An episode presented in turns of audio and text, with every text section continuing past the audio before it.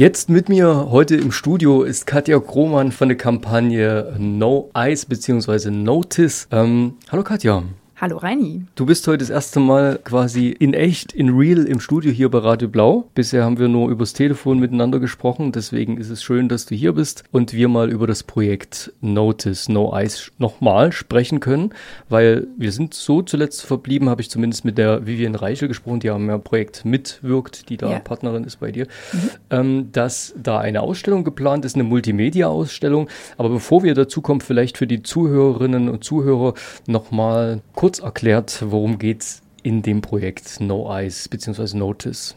Danke erstmal, schön, dass ich hier sein kann auch. Bei dem Projekt, das hat eigentlich gestartet im Winter diesen Jahres, als wir auf der Suche nach Eis waren, also nach Natureis. Und wir haben dort auch ausgetrocknete Seen gefunden, was uns nach drei Dürrejahren dann doch irgendwie zu denken gegeben hat und uns dazu verleitet hat zu sagen, wir möchten gerne ein Projekt machen, was mit Tanz und Schlittschuhen ein Zeichen für den Klimaschutz setzt. In dem Zusammenhang haben wir ein Crowdfunding gestartet im Januar, was dann über vier Wochen lief und womit wir das äh, Startguthaben sozusagen äh, zusammenbekommen haben, um das Projekt auch umsetzen zu können. Du hast ja als hauptsächliche Organisatorin oder als Mitorganisatorin ziemlich als quasi Schirmherrin des ganzen Projekts ziemlich viel ja. zu tun. Du bist ziemlich viel unterwegs. Du hattest auch in der letzten Zeit viel ähm, zu tun. Wie würdest du vielleicht ganz kurz nochmal so deinen Aufgabenbereich beschreiben? Was hast du in der letzten Zeit oder generell bei dem Projekt so gemacht, um es knapp zusammenzufassen, um es kurz zusammenzufassen? Die kürzeste Zusammenfassung ist alles mit Vivi zusammen wirklich da von dem konzeptionellen Überlegen, wie kann so eine Ausstellung aussehen. Die Foto- und Videoauswahl war ein ganz, ganz großer Teil der Arbeit jetzt auch. Ähm, über die Performance, die wir ausgearbeitet haben, bis hin zum Anträge schreiben. Also komplett im Prinzip alles hast du überblickt und mitgestaltet. Und so warst du auch äh, in der letzten Woche bei einer Kunstwoche in Zete. Wir waren im Friesland Mhm. Jetzt muss ich gerade selber überlegen. Wir waren nämlich nicht in Ostfriesland. Wir waren im Friesland, Oldenburger Land, sagen die, glaube ich, noch. Zetel, ähm, da waren die Neuenburger Kunstwochen. Die finden jedes Jahr statt. Und dieses Jahr standen die unter dem Thema äh, Klimakunst. Und tatsächlich wurden wir aus äh, über 80 Bewerbungen ausgewählt. Da waren fünf KünstlerInnen vor Ort eine Woche und wir durften dort, hatten das Privileg, dort ähm, eine Woche lang an Notice zu arbeiten und auch die Performance ein ganzes Stück weiter zu entwickeln, auch uns endlich mal für diese Fotos zu entscheiden und Videos ähm, auszusuchen und haben echt gemerkt, auch wie das den ganzen Arbeitstag so komplett ausfüllen kann. Also für wirklich sieben Tage lang, die wir dort verbracht haben. Also da steckt jede Menge Arbeit drin, durchs Land fahren. Klimaneutral, mit dem Rad wahrscheinlich nicht, aber Guter Punkt, das war ein ganz äh, wichtiges Anliegen, ist uns immer ein ganz wichtiges Anliegen. Ähm, wir sind natürlich mit dem Zug angereist und dann hatten wir die Räder dabei und sind die letzten 20 Kilometer zum Ort selbst mit dem Rad gefahren, durch strömenden Regen. Das war eine schöne Anreise. da war die heiße Dusche sehr willkommen. Haben vor Ort auch, das, das ist so ein bisschen unsere Philosophie, äh, wir haben die lokale Klimagruppe unterstützt äh, mit, einem, äh, mit einer Spende von 50 Euro, um quasi dort lokal auch ähm, einen kleinen Impact zu kreieren, dass wir sagen, okay, alleine die Tatsache, dass wir an Computern arbeiten, dass wir an Filmschnitten arbeiten, den Strom, den wir verbrauchen, das kann man nicht immer alles in CO2 umrechnen, ne? aber diese ganze, alles, was wir von der Erde wegnehmen durch unsere Arbeit, wir wollen an irgendeiner Stelle die Möglichkeit geben, das auch wieder zurückzugeben. Und deswegen haben wir dort an die äh, Klimagruppe friesische Wede, hießen die, dort vor Ort äh, gespendet und mit denen auch ähm, quasi noch Interview und Geschichten dort vor Ort gehabt. Wir haben ja anfangs auch mal äh, darüber gesprochen, wo du ursprünglich herkommst, weil du ja aus dem Bereich Eiskunstlauf ursprünglich kommst. Dazu vielleicht noch ganz kurz, wie hast du das früher gemacht oder warum bist du heute nicht mehr so diese klassische Eiskunstläuferin? Ja, das ist spannend. Ähm, Im Eiskunstlauf hat man ja gewisse Möglichkeiten. Also wenn man jung ist und ähm, aktiv ist und sportlich ist, dann kann man dort ähm, viel und äh, toll Sachen erreichen auch. In Deutschland ist auch die Szene relativ überschaubar. Das heißt, ähm, ich bin auch in der Meisterklasse gelaufen und bin auch international gestartet. Habe dann aber einfach irgendwann auch gemerkt, so Wettkämpfe ist nicht alles nach dem Studium von Sportwissenschaften äh, habe ich dann den Trainerschein dran gehängt und habe so alles im Sport getan, was ich irgendwie ausloten konnte. Und äh, mir hat immer noch was gefehlt. Und ich glaube, was im Leistungssport ganz stark fehlt, ist einfach die Zeit, sich mal mit einer Thematik so richtig auseinanderzusetzen und auch völlig frei experimentieren zu dürfen, Bewegungen mal recherchieren zu dürfen, wirklich sich damit mal komplett auseinanderzusetzen und zu schauen, was, was geht denn da alles? Und dafür ist der Sport einfach nicht da. Da geht es darum, Ziele zu erreichen, also auch einfach Elemente zu zeigen und ähm, Techniken abzurufen. Und ich habe sozusagen dann irgendwann die Freiheit gesucht und mich dafür entschieden, das anders zu machen und jetzt mal den ganzen großen Spielraum, der nicht Eiskunstlauf ist, im klassischen Sinne, den mal erkunden zu gehen. Der ist riesig. Das sieht man unter anderem eben im äh, kommenden Projekt jetzt in der Ausstellung ab Freitag. Ganz kurz noch den Begriff wollte ich noch klären, hatten wir anfangs auch schon Contemporary Skating. What means that? Was ist das? Ja.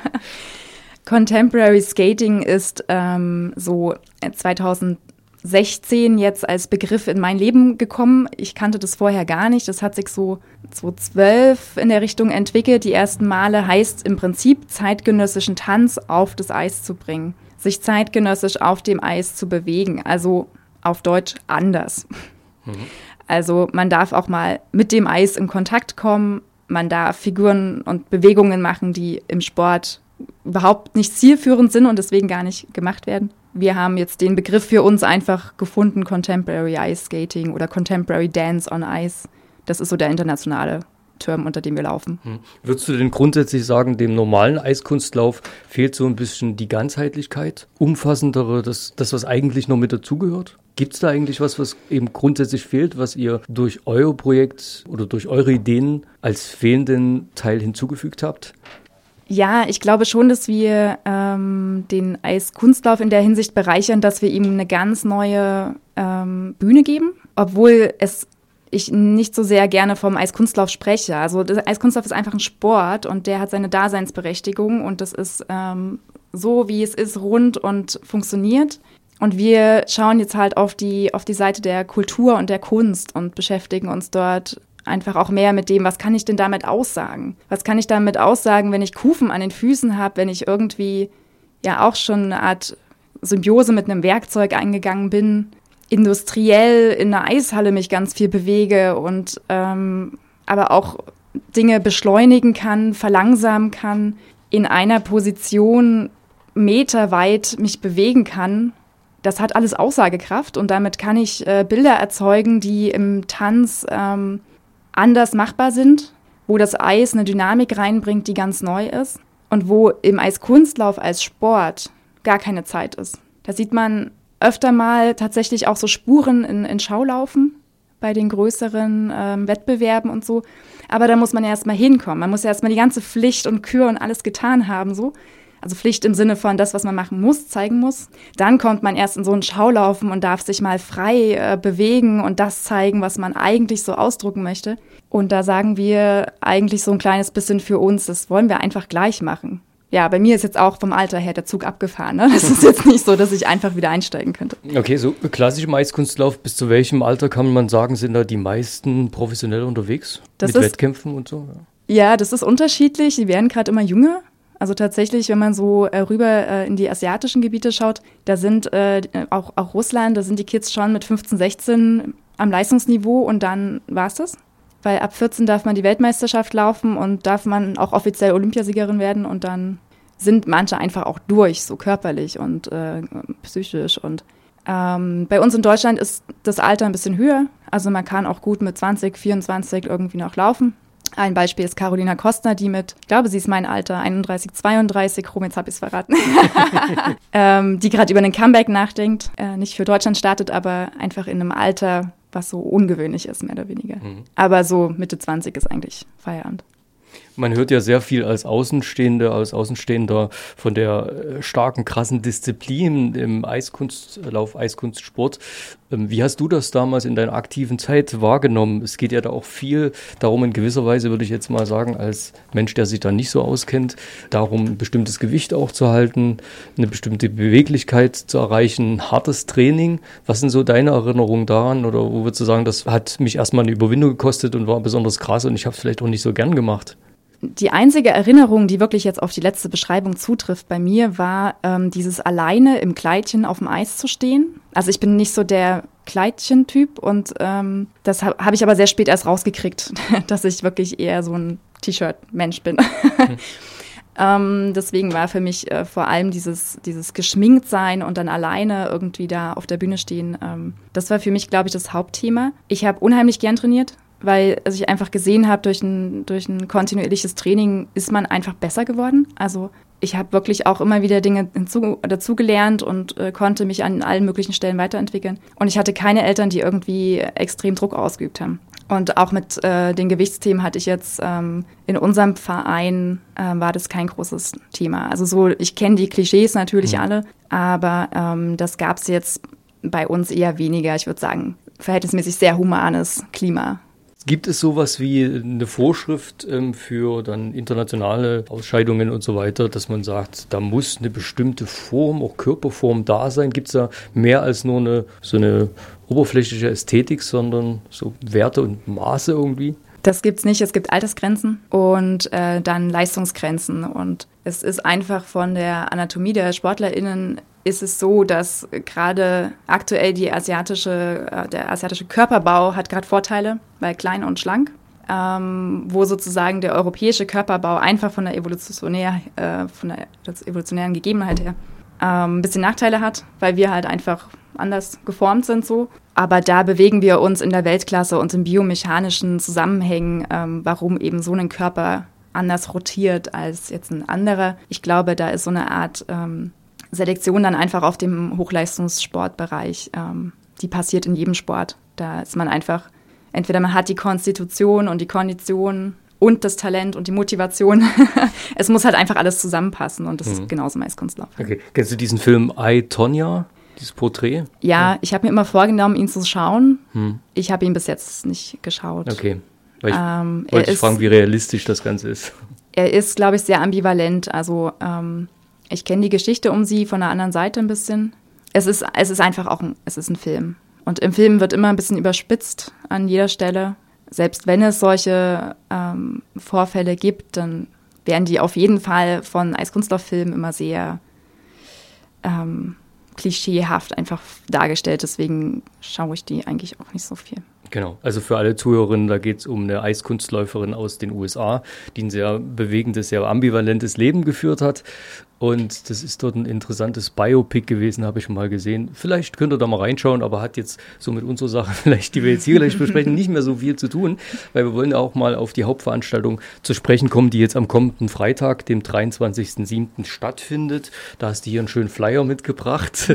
Und äh, ja, da heißt natürlich euer Projekt No Ice bzw. Notice und geht am 23. um 19 Uhr los. Und du kannst vielleicht mal erzählen, was wird es in der Ausstellung generell so zu zu erleben und zu sehen geben.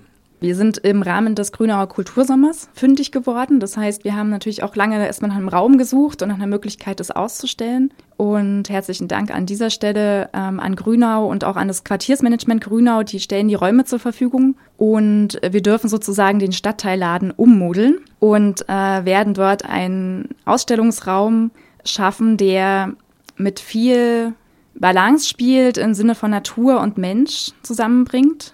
Wir werden eine Eisinstallation einer Londoner Künstlerin mit integrieren, ähm, von Maya Luther. Die hat ein Stück gemacht, äh, wo man auch Eis, mit Eis sehr in Kontakt kommen sollte. Und die Installation wird quasi auch Teil von unserer Ausstellungen sein. Und ansonsten gibt es ähm, Bilder und ähm, Videosequenzen, die wir im Frühjahr am echten Eis, am Natureis draußen quasi gesammelt haben die gibt es dort hauptsächlich zu sehen.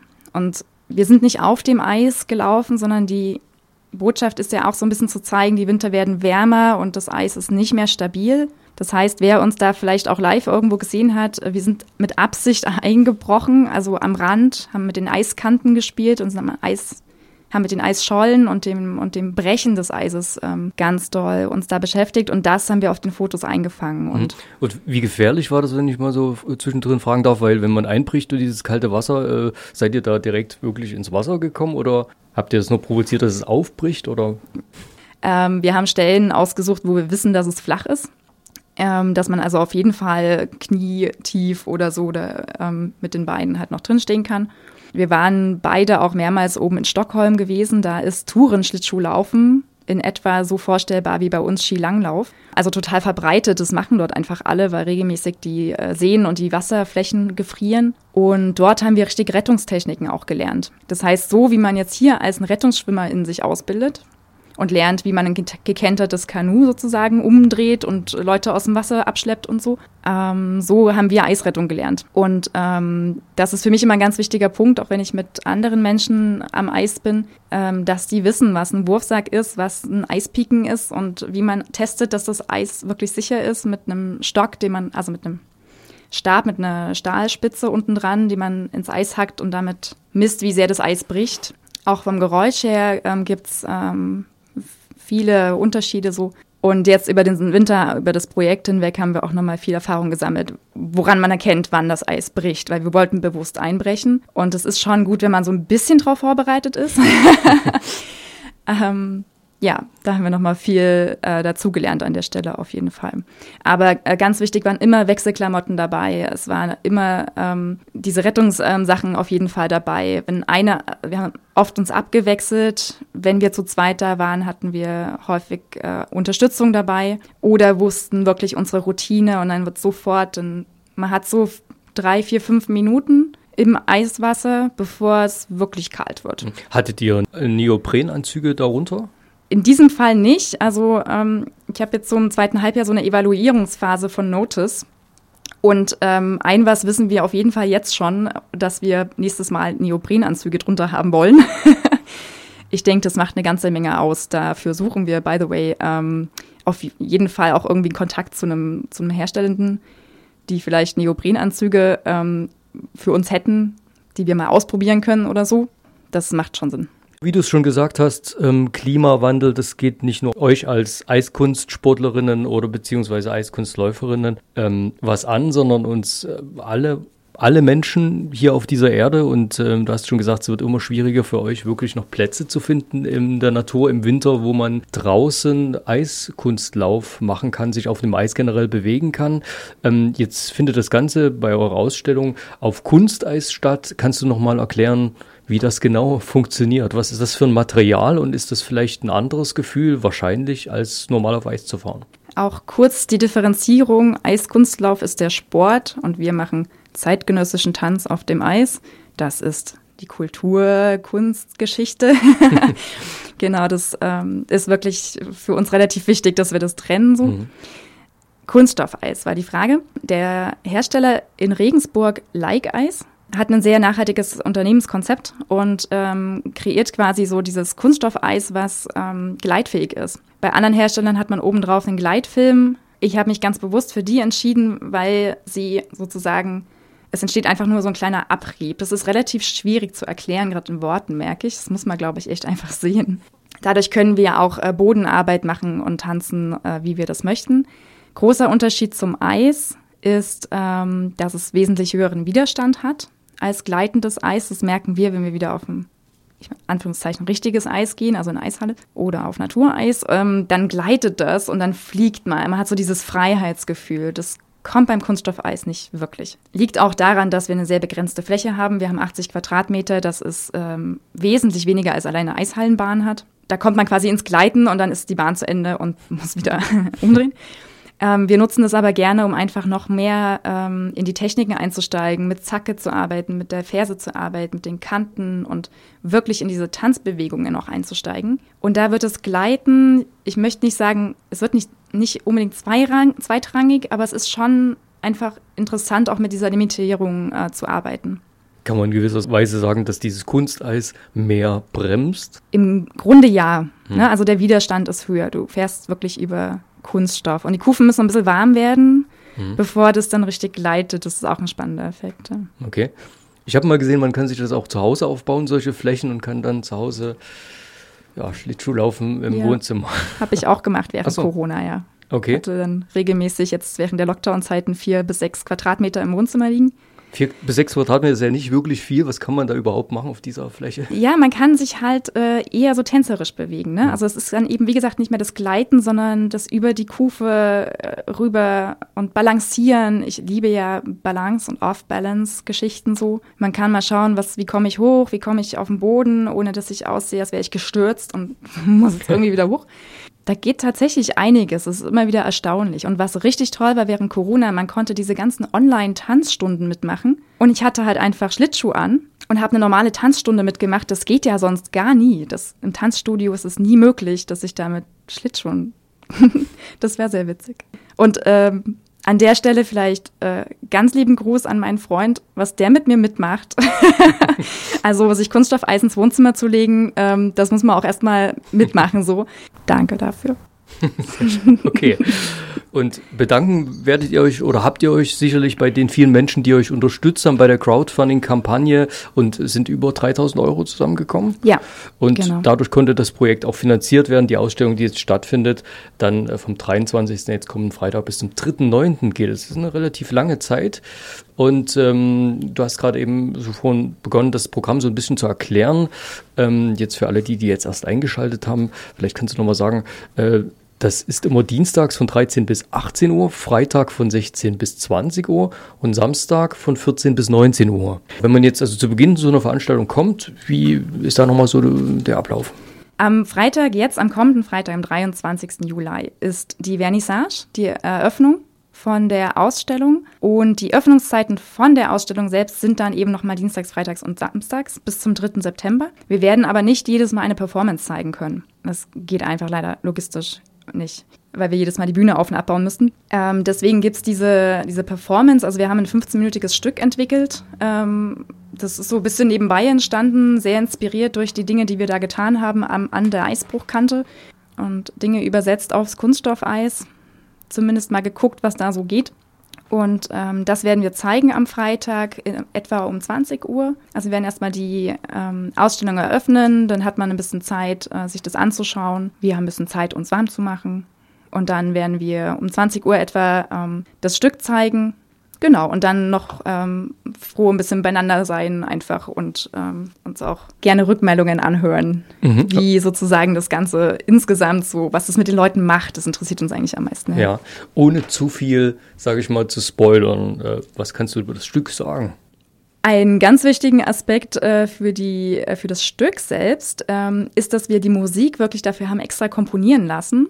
Also der ähm, Künstler und Musiker Dariuk Dario Klimke, hier auch aus Leipzig, der ähm, hat sozusagen extra das Stück komponiert und ähm, der hat auch Eistöne damit verwendet für das Stück. Also ähm, man hört immer ein bisschen so im Hintergrund auch mal so einen, was sich anhört wie ein Gletscherabbruch und das sind wirklich ähm, Geräusche, die wir aus den Videos rausgenommen haben, die vor Ort im Februar diesen Jahres da entstanden sind. Das ist vielleicht ganz spannend so, ähm, für die Performance selbst. Das ist eine schöne Überleitung zu meiner Frage. Im Prinzip haben wir jetzt wieder eine intensive Phase, wo so die Auswirkungen des Klimawandels mehr als sichtbar sind, spürbar sind. Mhm. Wir hatten zuletzt das Gespräch im Februar, da war es eiskalt gewesen. Normalerweise sagt man von Februar eigentlich normal, dass es da sehr kalt ist, aber das war schon außergewöhnlich. Nach einer Reihe von Mildwintern hatten wir eine extrem kalte Phase gehabt. Und das gehört ja zum Klimawandel dazu, dass sich Wetterextreme abwechseln. Jetzt haben wir gerade das Hochwasser in Nordrhein-Westfalen, in NRW, ähm, und in Rheinland-Pfalz gehabt und jetzt auch bei uns in Sachsen durchaus Hochwasser in Thüringen. Mhm. Das sind alles Dinge, mit denen wir zukünftig zurechtkommen müssen und das Hauptaugenmerk eurer Arbeit liegt ja auf dem Klimawandel und da würde mich nochmal interessieren, wie ist so das mediale Echo eurer, eures Projektes, eurer Arbeit? Hat sich das auch in der Zeit, wo ihr euer Projekt geformt habt, hat es da Auswirkungen gehabt, dass ihr sagt, ihr habt mehr Anfragen bekommen, mehr Presseanfragen oder es, es interessieren sich mehr Leute dann auch für das, was ihr da macht?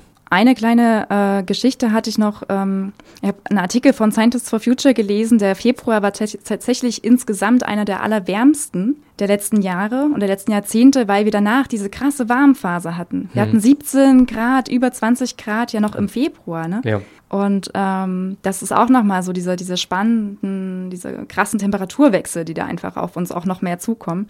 ähm, und Extremwetterlagen insgesamt. Und man kann ja vielleicht dazu sagen, das äh, betrifft unser Gebiet hier in Nord- und Mitteleuropa, nicht global gesehen. Da war der Winter sowieso wieder zu mild.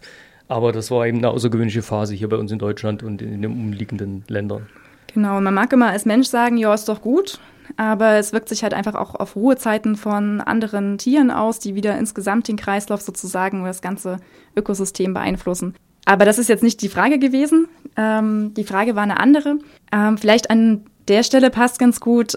Herzlichen Dank auch in die Richtung. Wir haben vom Bundesministerium über dieses Neustart Kultur ähm, Programm, wovon man vielleicht gehört hat. Ähm, da sind wir gefördert worden über das ähm, Projekt äh, Distanzen, nennt es, nannte sich das, für die Auswertung und Evaluierung von Notice im Hinblick auf ein mögliches Notice 2.0 Arbeitstitel. ähm, das heißt, da ist auf jeden Fall Interesse da, dass man sich mit diesem Thema weiter auseinandersetzt. Und man muss ja auch sagen, die 3000 Euro sind ein super Startkapital für so ein Projekt. Aber es ist hauptsächlich Motivation, das mal wirklich anzufassen. Und wir haben jetzt zu zweit sechs Monate unheimlich viel Zeit reingesteckt ähm, und auch Sachen in Druck gegeben und die ganze Ausstellung konzeptioniert. Und da hat der Grünauer Kultursommer an der Stelle auch wirklich nochmal unterstützt. Aber das ist einfach ein, muss man wirklich so sehen, das ist ein, ist ein Start. Und der hat das Projekt erstmal möglich gemacht. Und jetzt schauen wir quasi, wie geht es weiter. Und mit dieser, mit dieser Förderung über ein halbes Jahr hinweg, das ist äh, eine wirklich tolle Sache, weil wir wirklich evaluieren und konzeptionieren dürfen. Wir müssen danach nichts zeigen. Wir dürfen einfach arbeiten an dem Material, was wir schon haben. Ähm, das ist eine ganz klasse Resonanz, die wir bekommen haben. Schaut einfach mal vorbei. Jetzt am kommenden Freitag, am 23.07. geht's los um äh, ja, 19 Uhr. Und das Ganze in der Stuttgarter Allee 21. Genau, das ist das Quartiersmanagement von Grünau, sozusagen der Stadtteilladen, ganz direkt beim Allee Center dort. Liebe Katja, danke dir für das Interview, dass du mal hier bei Radio Blau warst. Und äh, ich wünsche euch eine ganz tolle Veranstaltung. Was darüber hinausgeht, natürlich könnt ihr auch gerne nochmal hier bei Radio Blau dann ähm, uns mitteilen und wir werden weiterhin davon darüber sehr gerne berichten. Ist toll, dass ihr diese Arbeit macht generell, dass ihr euch dafür einsetzt und Dankeschön. Danke dir.